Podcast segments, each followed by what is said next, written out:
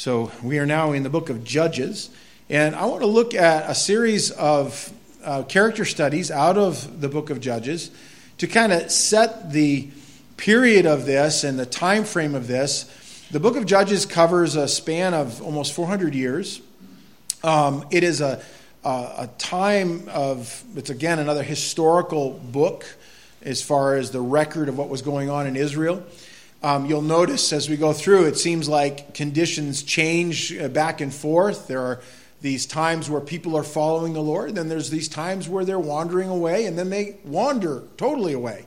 And then God would raise up a leader, a judge, to come back and to bring the, the nation uh, under the leadership of, of that judge or the Lord as well, bringing them back into a right relationship. And uh, it's often called these, the cycle of Israel's actions um, specifically, but you'll find, at least I do, that it, I think, is reflective, the book of Judges, of the cycles that believers can go through and also um, any, any culture can go through. Uh, in, you know, I'm talking about a Judeo Christian culture um, where you see this series of wanderings that takes place. First of all, coming to the knowledge of God and then following Him for about a generation, then people straying, bringing in idolatry, and then wandering back into sin, God would judge, and then they would return after that. And that cycle sometimes repeats itself in our lives as believers.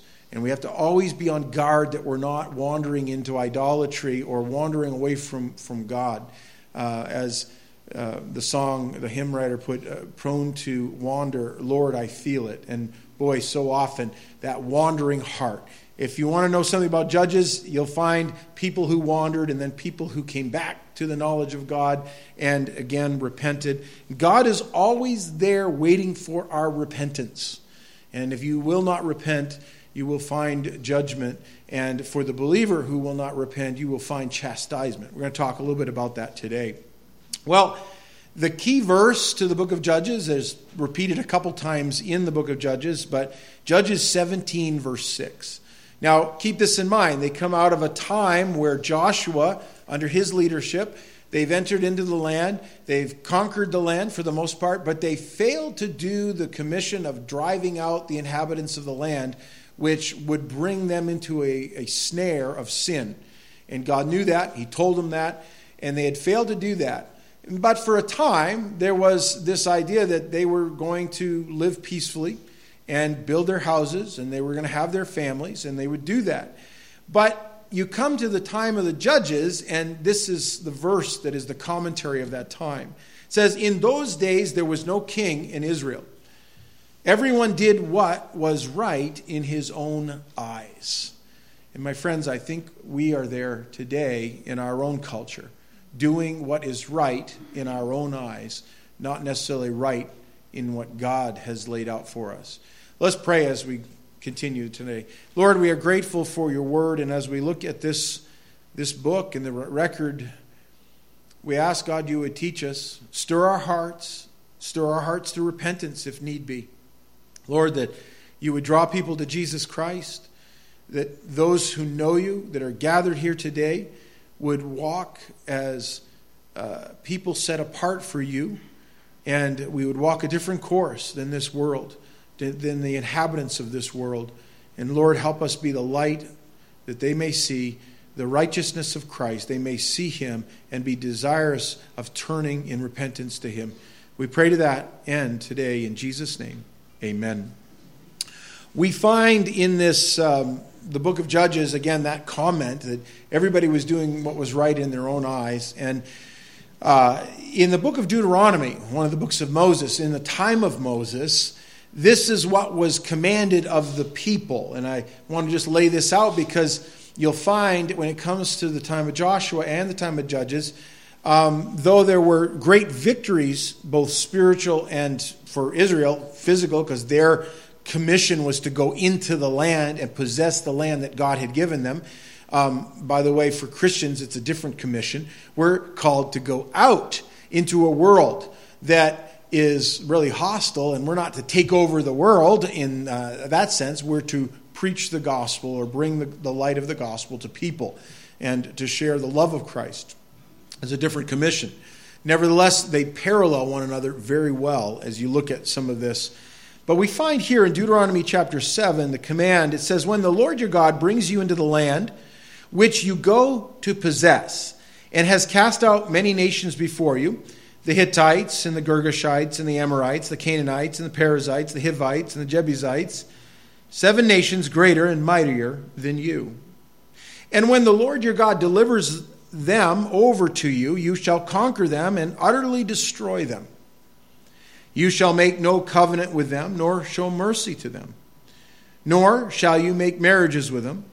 You shall not give your daughter to their son, and nor take their daughter for your son. For they will turn your sons away from following me to serve other gods. So the anger of the Lord will be aroused against you and destroy you suddenly. But thus you shall deal with them.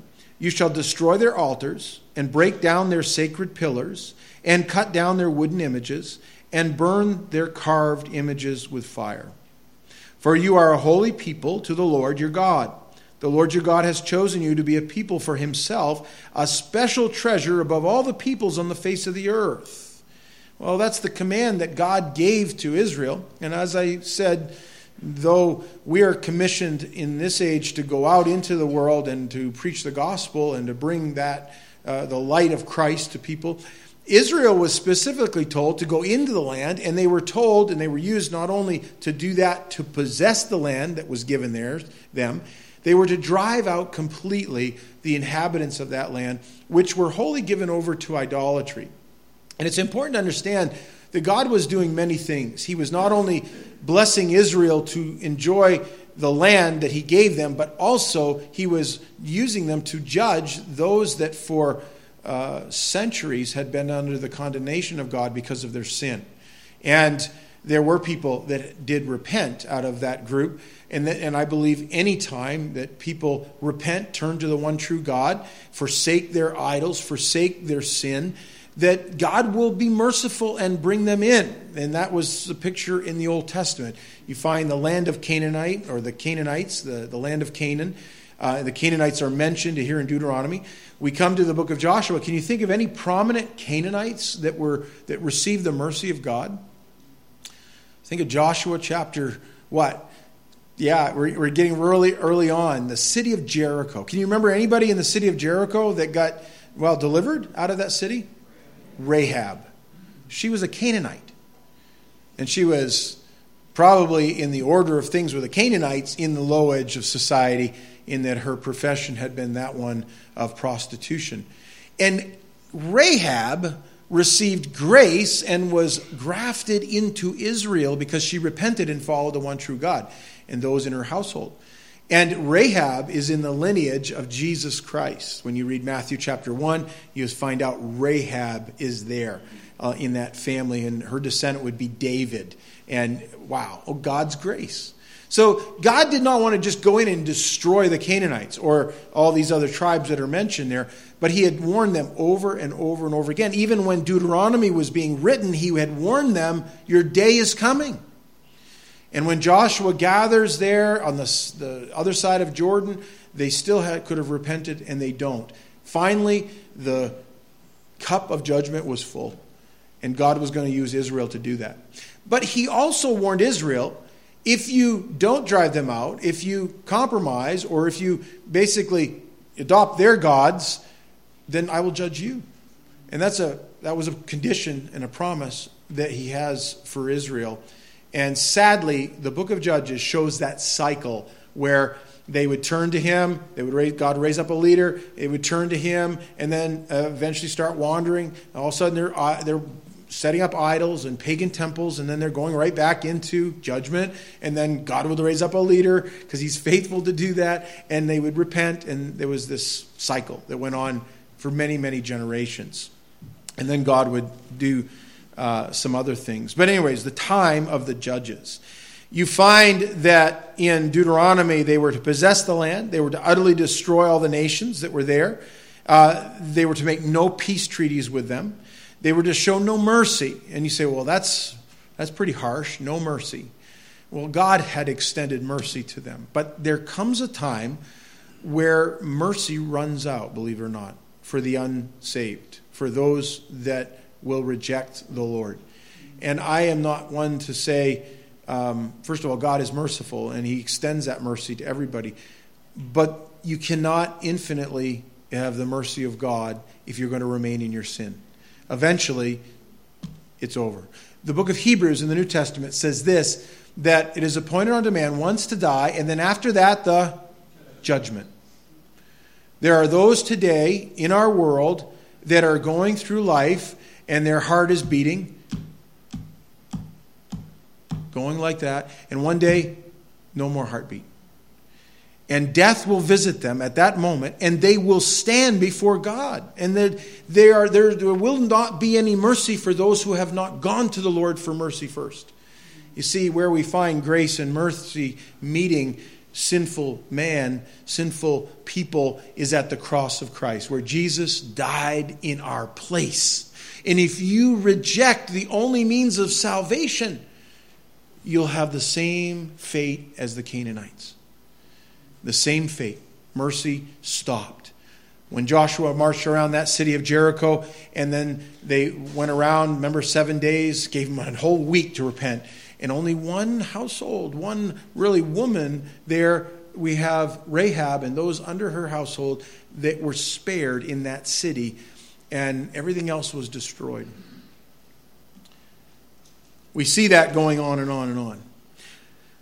They were not to have any intermarrying with them because if you were to marry into this family of they did not believe in God, then it would most often and almost always often it goes that way. It draws you you into that relationship of going away from God and your children and your grandchildren and all of a sudden you have a whole lost generation Think about how many children can come out of a relationship, right? You know, not just that generation, but the next and the next and the next. In just a few generations, you may have hundreds of descendants. And when you say God is not merciful to let them do what they wanted to do, remember, every man was doing what was right in his own eyes at the time of the judges he was indeed being merciful because even through destroying the Canaanites, he was sparing the lives of future people who would be lost. And I don't have the mind of God perfectly on that. I just say God in, in the in his understanding and grace, which is far, which is perfect, and mine is not. Mine is very limited. He knows what he's doing when he says, "Don't do this."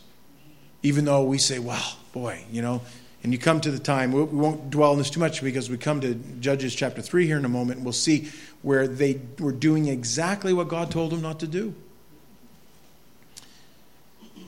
We read of that. And we read that they failed. um, in, I won't go through Judges chapter 1, but it's an account of the failings of Israel. You read in, well, I could read the last part of Judges chapter 1. Let me go here and find it. Where are we? There we go. Nope. Here we go. Judges chapter 1, verse 19.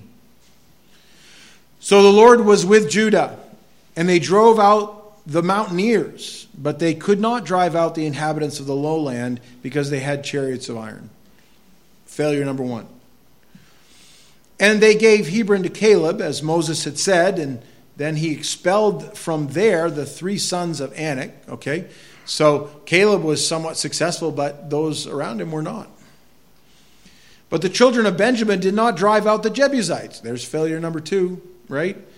And then you have in verse, the next one, the house of Joseph also went up against Bethel, and the Lord was with them. So the house of Joseph sent a man to spy out Bethel. The name of the city was formerly Luz. And when the spies saw a man coming out of the city, they said, Please show us the entrance to the city, and we will show you mercy. And so he showed them the entrance to the city, and they struck the city with the edge of the sword, but they let the man and all his family go. Failure number three. And then, however, verse 27 Manasseh did not drive out the inhabitants of Beth Shean. And then you see another failure. Verse 29. Uh, verse 29 Nor did Ephraim drive out the Canaanites who dwelt in Gezer. And then in verse 30, Nor did Zebulun drive out the inhabitants of Kitron, of the inhabitants of Nahalol. And then you have verse 31 Nor did Asher drive out the inhabitants of Acco. And then verse 32 says, So the Asherites dwelt among the Canaanites and the inhabitants of the land, for they did not drive them out. And then verse 33 Nor did Naphtali drive out the inhabitants of Beth Shemesh. And then verse 34 And the Amorites forced the children of Dan into the mountains, for they would not allow them to come down into the valley. So we have Dan scared living up in the mountains when they didn't want to. What a sight. When you read through Judges chapter 1, it's a, it's a really a historical account of land that was lost and ground that had been conquered that was lost because of faithlessness in that generation. There were still some victories here and there, but not complete victories. So, anyways, I just lay that by way of introduction. Uh, and we're going to read this morning, starting in Judges chapter 3. Now these are the nations which the Lord left, and he might that he might test Israel by them, that is, all who had known any of the wars in Canaan. This was only so that the generations of the children of Israel might be taught to know war, at least those who had not formerly known it, namely, five lords of the Philistines, all the Canaanites and the Sidonians and the Hivites who dwelt in Mount Lebanon from Mount Baal, Hermon, to the entrance of Hamath. And they were left that he might test Israel by them, to know whether they would obey the commandments of the Lord, which he had commanded their fathers by the hand of Moses. Now, it's important here, again, as this chapter opens up, we see the situation that Israel is in, and we see that. Um, there's some reasons God had, had allowed some of these people to remain in the land, and we're going to look at it a little bit here. One of them is to prove Israel or to put to test Israel. We read that in, uh, in verse 1 there, where it says, in go back to that one here where I there it is and these are the nations which the Lord left that he might test or prove Israel by them you know there are things in our world that and I often wonder this like why is it that God just doesn't put down all evil today in my world? I mean, wouldn't that be part in keeping with the will of God that, that He deliver us from evil? I mean, that's part of the Lord's prayer when we say, Lord, deliver us from evil, right? And yet, there's still evil that exists in my world. Part of that, I believe, is found in this section where God says, I'm going to use good people, people who know me, to prove them and to prove their actions in a world. And so long as there are people of the Lord who are willing to confront evil, I think God is allowing that, at least at this time, to show a test for man, for, for people. And I'm glad that he does that because there are still some good, God fearing people that go out and they do the, the right things, the hard things, sometimes at the cost of their own lives. And I'm not talking about just going out confronting physically evil. There are people that are doing that today. There are, there are people on the job right now working throughout our country and throughout the world in, in law enforcement and militaries, and they're, they're doing so with that, again, authority that comes ultimately from God Himself, and uh, they are holding back some evil.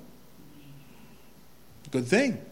Because if they weren't there, tell you what, it would be a disaster rather quickly, as some places in our country are finding out in that. Very hard. Thank the Lord for people still willing to do that. God puts us to the test, though, as believers. Are we going to put up in our own lives things that are evil, things that may be idolatrous? And we'll talk some more about that as we go and we look at it. He also left these, these inhabitants there to teach the new generation about spiritual truths. That you cannot live with the victories of the past as the present. All right? Now that sounds really profound, right? But it's true. How often we look at the past and we see the victories God has given in maybe our own life or in the generation before that. If you were born into a Christian family and, and maybe you're a second generation Christian or something like that, and you say, wow, my mom and dad, they were just spiritual giants. Guess what? It's now dependent upon you to follow in their footsteps, and you as an individual have to do the same thing. You can't, you won't get into heaven because your parents were Christians. And you won't drive out the spiritual impurities that will divide us from the Lord in your life by the fact your parents were Christians, or that you went to a church that was a good church, or that we grew up in a country that has roots that were Christian. Through and through, based upon our, our not only our laws, but the writings of the founding fathers. There's over 40,000, 45,000 pages of writings from the founding fathers of this country, and 80% of the quotes found in those are from the Bible or biblical principles.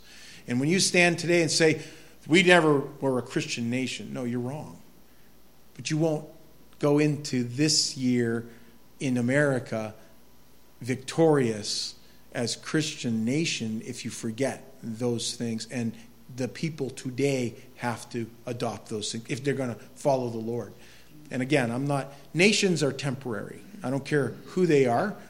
They are temporary. People are not The people of those nations are eternal. And you will spend your eternity in one of two places separated from God in hell in a lake of fire, or you will be in his presence in heaven.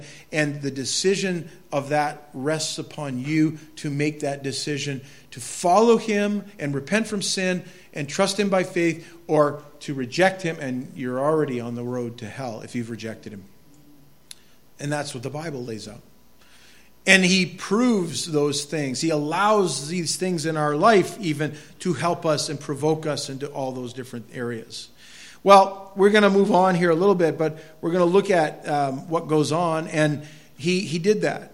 Um, we're going to look at a man called Othniel, or Othniel, and his name literally means a lion of God. All right? Now, we're going to get to him in the third point, so we're not looking at him right away here, but um, we find, again, as a, this cycle that Israel would go through, and maybe you find yourself somewhere in this cycle, where they were following the Lord, like in the time of Joshua, started to stray, didn't do what God told them to do, ended up compromising, ended up coming back uh, after God raised up a leader, right? And that would be the, the, the situation. Well, we find here the compromise of Israel in verses 5 to 7 of Judges chapter 3. And I would say this this is why God gave us the Bible and man didn't give us the Bible. Um, what I mean is that man, you know, there were God breathed out his word through people. But you find that when God comments on mankind, he does so including the ugly details. See, if I wanted to write a history about my, my family or about my uh, nation or uh, if I was the Jewish people in that way, I'd always include just the good things, right? Because that's the tendency. We, we like to include the good things, make a lot about ourselves. But God says, wait a minute, I'm going to include the bad things too. And that's part of the reason I think the Bible, uh, not only that, I know the Bible comes from God because He paints people as just that people.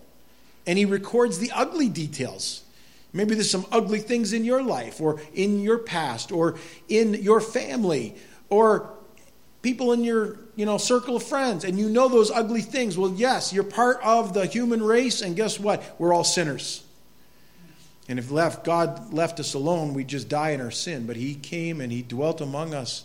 And he did so so he could show true love to us in a world that is unlovely. And he could give himself a ransom for many Oh, I'm thankful for that.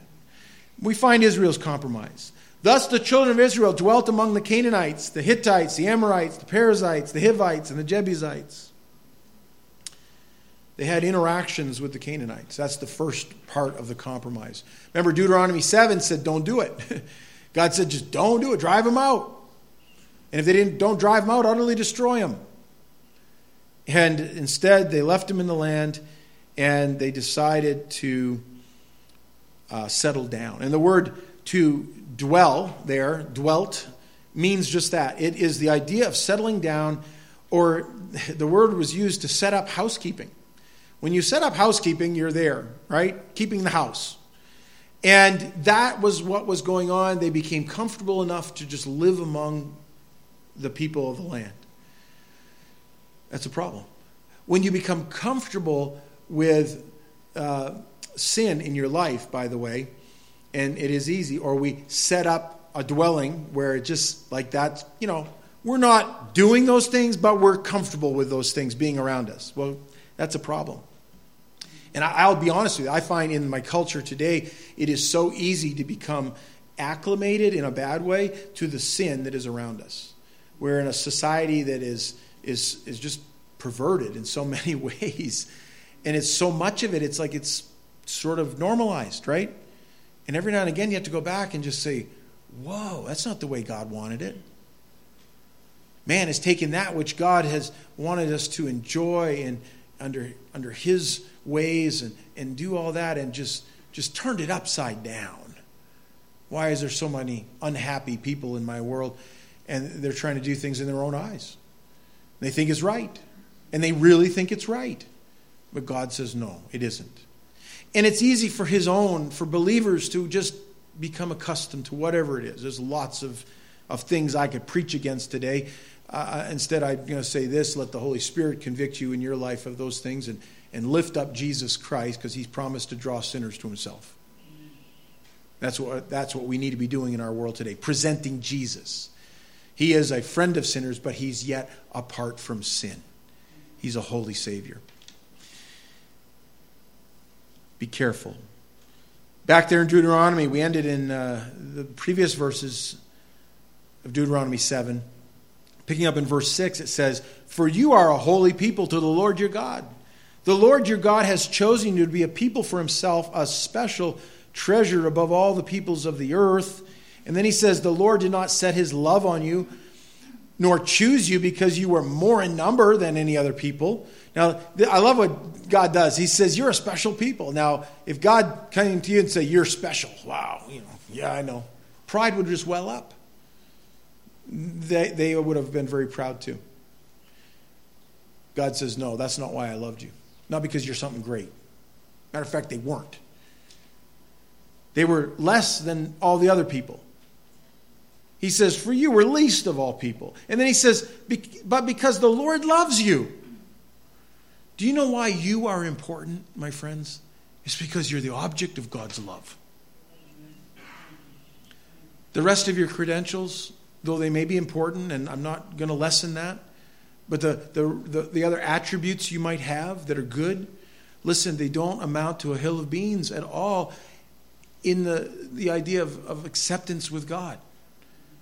For by grace we are saved through faith, not of works, right?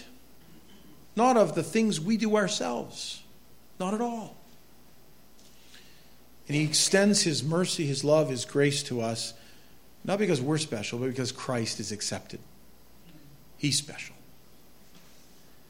And if you're the object of His love and you are found to be in Christ because you've trusted Him by faith, you become a peculiar people also, by the way.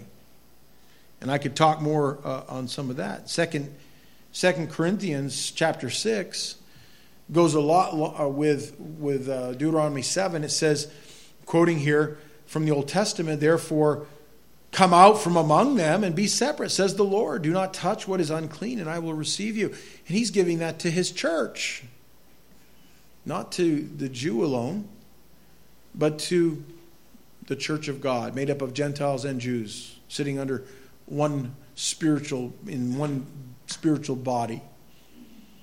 And he's reminding them about coming out and being separate. Sounds very similar to the message he gave in the Old Testament. And again, that's a quote from the Old Testament in the New Testament. So there, the Apostle Paul is applying that with our spiritual walk, not attached to a land, but attached to a relationship, which is much different. How about Titus 2:14? It talks about Jesus who gave himself for us that he might redeem us from every lawless deed and purify for himself his own special people, zealous for good works. God is not against good works. He's all for it. He wants us actually zealous for good works. He wants his own to be, as in Corinthians it says, always abounding, right?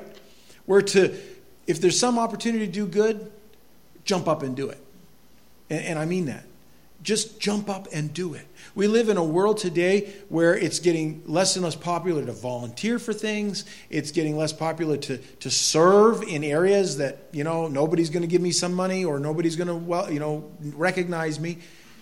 We need people like Christians, especially, who are just planted somewhere in the home, maybe uh, helping a neighbor uh, at work, or do, going above and beyond in extra areas to volunteer and do things to do something good in a world that is not seeing a lot of good. That's part of our testimony. That's what we're to do. Why? Because He's redeemed us. He's redeemed us from lawless deeds. There was a time in my life, if you would have met me, I guess, before I knew Christ, I probably would have given you, I would have fooled you, but I knew I never fooled God there were things that I, I, I was in, engaged in I shouldn't be do, shouldn't have been doing, and there were there were things in my mind that should not have been there, and I'll tell you there were attitudes I had towards other people that should never have been there, and if God opened that all up, you wouldn't like the guy that was there, but He redeemed me out of that. Uh, uh, doesn't mean I don't struggle in my life with sin still. It's always nipping at our heels. And if you welcome it into your heart, you guess what? You're going to whatever you eat is going to come out, right? That's the way it is. And I'll tell you, he wants his own special, peculiar people. That's what that word means, in that they're not weird, but they're, they're special, set apart for him. That's holy. That's what the word holy means. 1 Corinthians 6:19 or do you not know that your body is the temple of the Holy Spirit who is in you whom you have from God, and you are not your own.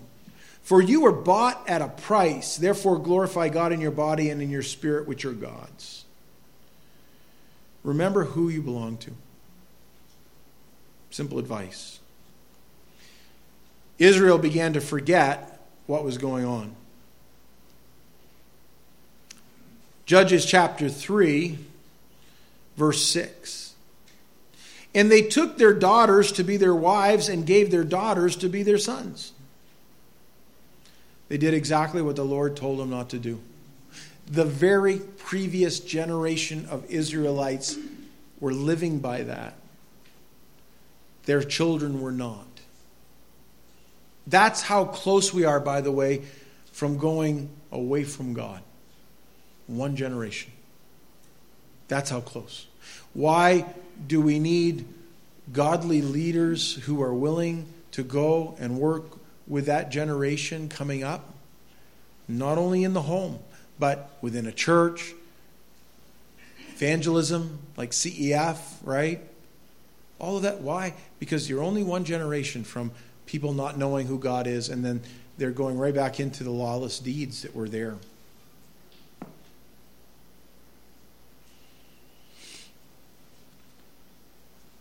1 Corinthians chapter 15 verse 33 reminds us of this. It says, "Do not be deceived, evil company corrupts good habits or good manners. If you are going to keep company with the devil, don't be surprised that the devil takes up shop in your life." And don't always blame just the devil. Sometimes we do it. More often than not, that's that's my greatest enemy is me. I know what is sin and I say, oh, I'm not really, I don't think that's that bad. We need to know and understand the strength of sin. 2 Corinthians 2:14 Now thanks be to God who always leads us in triumph in Christ and through us diffuses the fragrance of his knowledge in every place. I love what Paul says there. He, he says, that, and by the way, the context of that is spirit filled Christians. And he says, as you who are led by the Holy Spirit go out into a world that stinks, because sin stinks, my friends.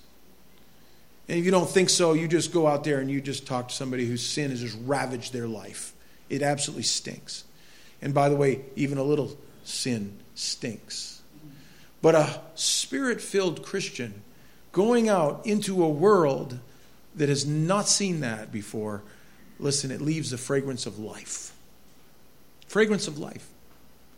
But by the way, as a Christian, if you have sin in your life and you fail to repent of that sin, you're going out and you're just adding to the stink.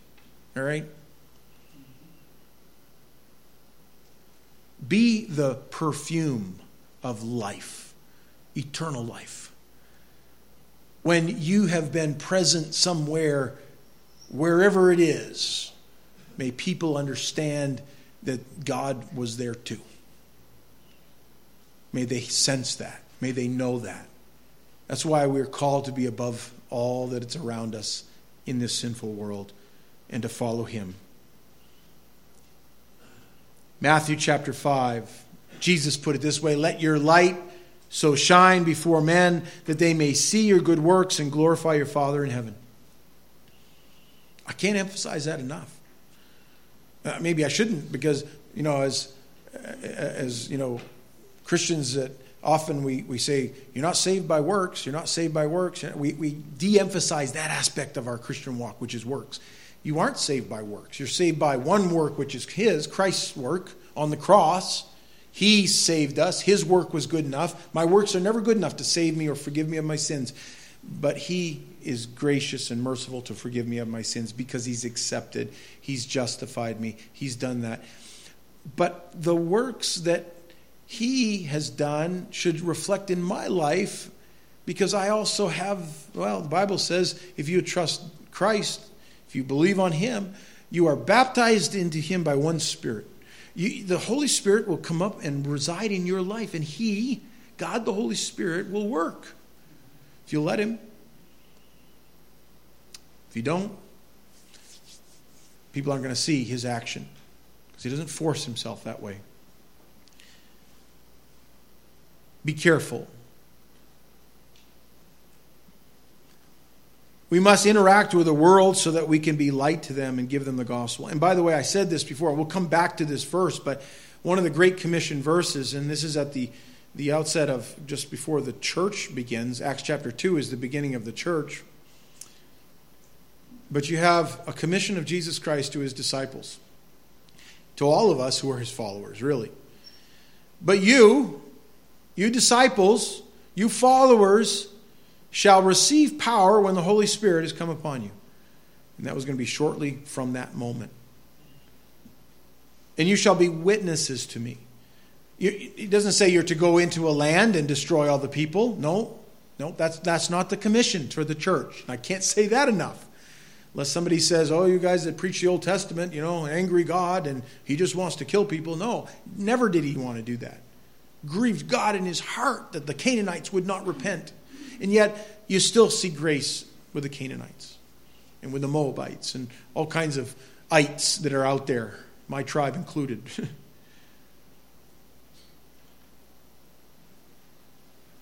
You'll be witnesses to me. Witnesses. The word for witness there is the word we get from the word martyr. Now, some of them would literally go out and be martyrs. Their lives would be snuffed out on this earth, and yet they would leave the world a better place. I often think of that. In the demise of the Roman Empire, the Roman Empire had become um, very stable economically. It was the powerhouse of the world in its day. And then around 350 AD to around 500 AD, in that range, the Roman Empire began a series of declines. A lot of things happened in those times. Um, and I could go on. We're, we're very much similar in our world today. Economically, they cheapened their own currency. They began to just print money, essentially, well, coins of lesser value. They weren't coins made out of silver and gold. They began to do that. Their military became weaker and weaker in a world that was stable um, they began to uh, do those things. But in the process, also, there were other things that were happening in the world. And by the way, one of the, the world, the Roman Empire just sort of dissolved into, you know, just one day the legion of Roman troops marched out of town and they never came back. That's kind of how it went for a lot of areas like Britain and Germany and those kind of places. And a lot can be studied about world history. Great nation and a great empire dissolved in about 100 to 150 years. And nobody can put a finger on exactly what did it, but a lot of things did it. One of the things, though, that did increase and was better is that Christianity began to permeate through that stable, even in the bad times. And there were really, really bad times for Christians living under the Roman Empire. And then there were some really good times. But there were these waves of persecution. And some of those witnesses were Christians who were, were killed. They were, society pointed at them, said they're to be thrown to the lions in the Colosseum or, or wherever and killed by gladiators and made a spectacle that word is used in the New Testament. Paul refers to it as someone who's being looked at in every way. And those early Christians, so many of them were made a spectacle. Not that they chose it, they were made it. And some died. You know, the last recorded gathering of gladiators in the Colosseum at Rome uh, occurred, and I, I can't remember the exact year that it happened but Rome had become very violent in their entertainment. People would gather by the tens of thousands in coliseums and in amphitheaters and other places to watch other men kill not just animals, but each other or kill prisoners. And they would do it in the most gruesome of ways, and the crowd would cheer.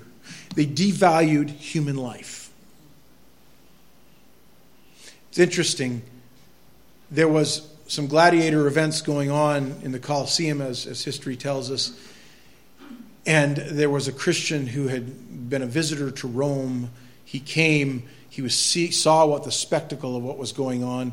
And it wasn't just killing that went on. They did all kinds of things. They reenacted battles. They actually flooded the floor of the, the Roman Colosseum, and, and, they would have ships in there, and they would present naval battles and all kinds of stuff. Great entertainment for the day. Today we have computer generated stuff, we can see anything, right? But then they were doing that top entertainment of the world. And then they put some of the floor back and all that. And they started in with some events where people were being killed, gladiators were fighting to the death. Christian was so moved by that, don't even know his name. He ran down into the, into the center and he yelled, God, stop this. And they were so incensed, people were so incensed that he, he interrupted, first of all, their activity. And I don't know, I can't remember the details on what happened to him, but I know this that it delayed what was going on. And one by one, the gladiators who were there who didn't want to do what they were doing put down their weapons and walked out. The crowd was decided they're going to walk out. And that's the last recorded event that took place there in the gladiator sports that were going on. I, I wish I knew more details about it. We probably don't.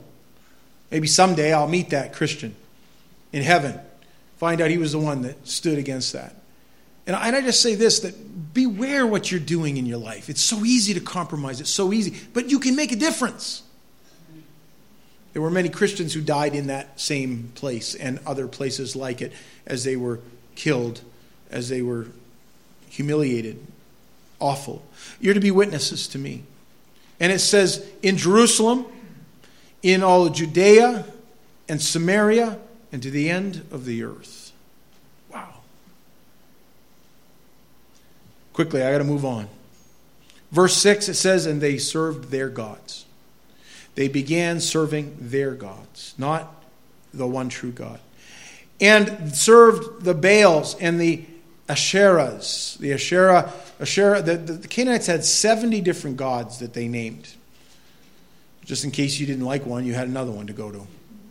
Most of them dealt with the fertility rites of um, everything, the, the cycle of life from the crops to people. If you're wife didn't get pregnant, well, uh, it, you had to go and offer up sacrifices to uh, Baal or Asherah. In, there's a story later on in the book of Judges of Gideon who goes down and cuts down the images of Asherah in the groves. And uh, the, I guess, the history uh, behind that, it was, again, and, and by the way, this is a very neutral depiction of that. The, the wooden and stone images that have been recovered, or mostly stone images now, of Asherah, was uh, depicted something far more hideous. and um, with an emphasis on genitalia and other things like that uh, as a goddess of fertility. And um, Gideon was one of those good guys that went and said, We're done with this, cut it down. Verse 7 they forgot the Lord their God. See, when you go serve other gods, you'll forget the Lord your God. And you'll go do something else. And by the way, everybody in this world serves a God. Small G O D.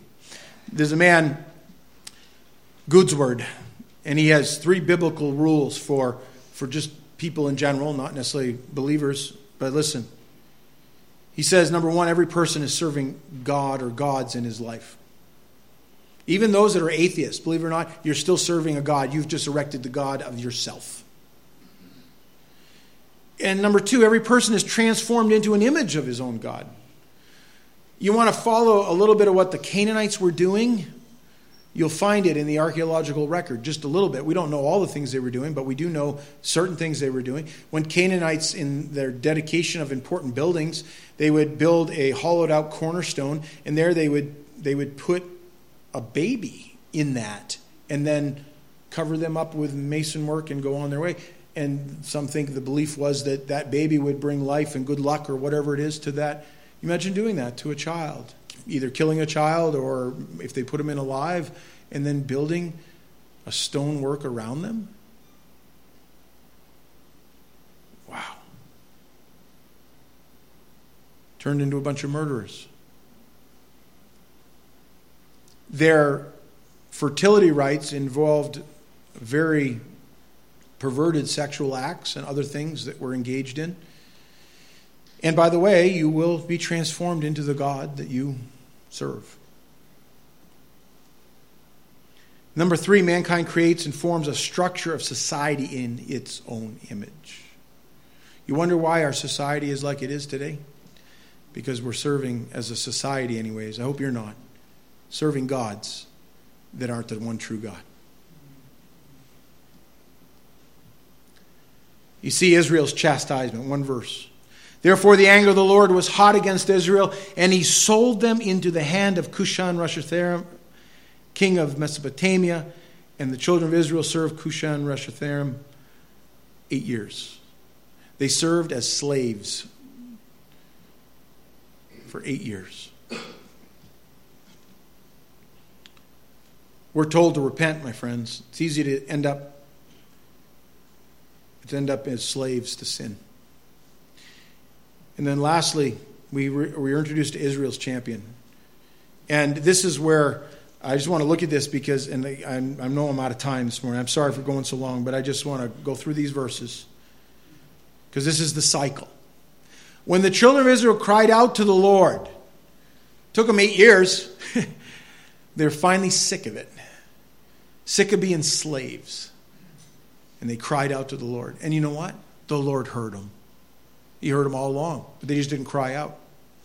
The Lord raised up a deliverer for the children of Israel who delivered them, Othniel, the son of Kenaz, Caleb's younger brother. He was either Caleb's nephew or his younger brother. Um, the indication is most likely he was a nephew who took the place of his father, which would have been a brother to Caleb. And I won't go into that, but the book of Numbers gives a hint there. Look what it says the Spirit of the Lord came upon him. He was a spirit filled man, just one man, but he was a spirit filled man. And it says he judged Israel. He, he provided leadership as a spirit filled man for Israel. He went out to war. He knew what needed to be done and he did it. And he judged Israel, it says, or he went out to war, and the Lord delivered Cushan Rishathaim. Now, Cushan is a descendant of Cush. Rishathaim means double wickedness. He delivered him from the descendant of Cush who was doubly wicked, the king of Mesopotamia, into his hand, and his hand prevailed over Cushan Rishathaim. And the hand, uh, the land, and had rest for forty years. Then Othniel, the son of Kenaz, died. Listen, the story here, and it's very little verses in history about Othniel, other than he was a judge in Israel, a leader who was there for that 40 years. it was probably the last 40 years of his life, which was, um, many think that he was probably around 70, 75 when he became a judge. So those years were the years he was most effective after that. Think about that. I'm glad for those kind of people. And I'm glad that he was a spirit filled man. And you know, we have to understand that we're to go out, as Acts 1 8 says. Sometimes you say, I don't think I can make a difference. Do you know you have the availability, if you're a believer, the availability of the Holy Spirit in your life? He promises to seal us unto the day of redemption. He's there.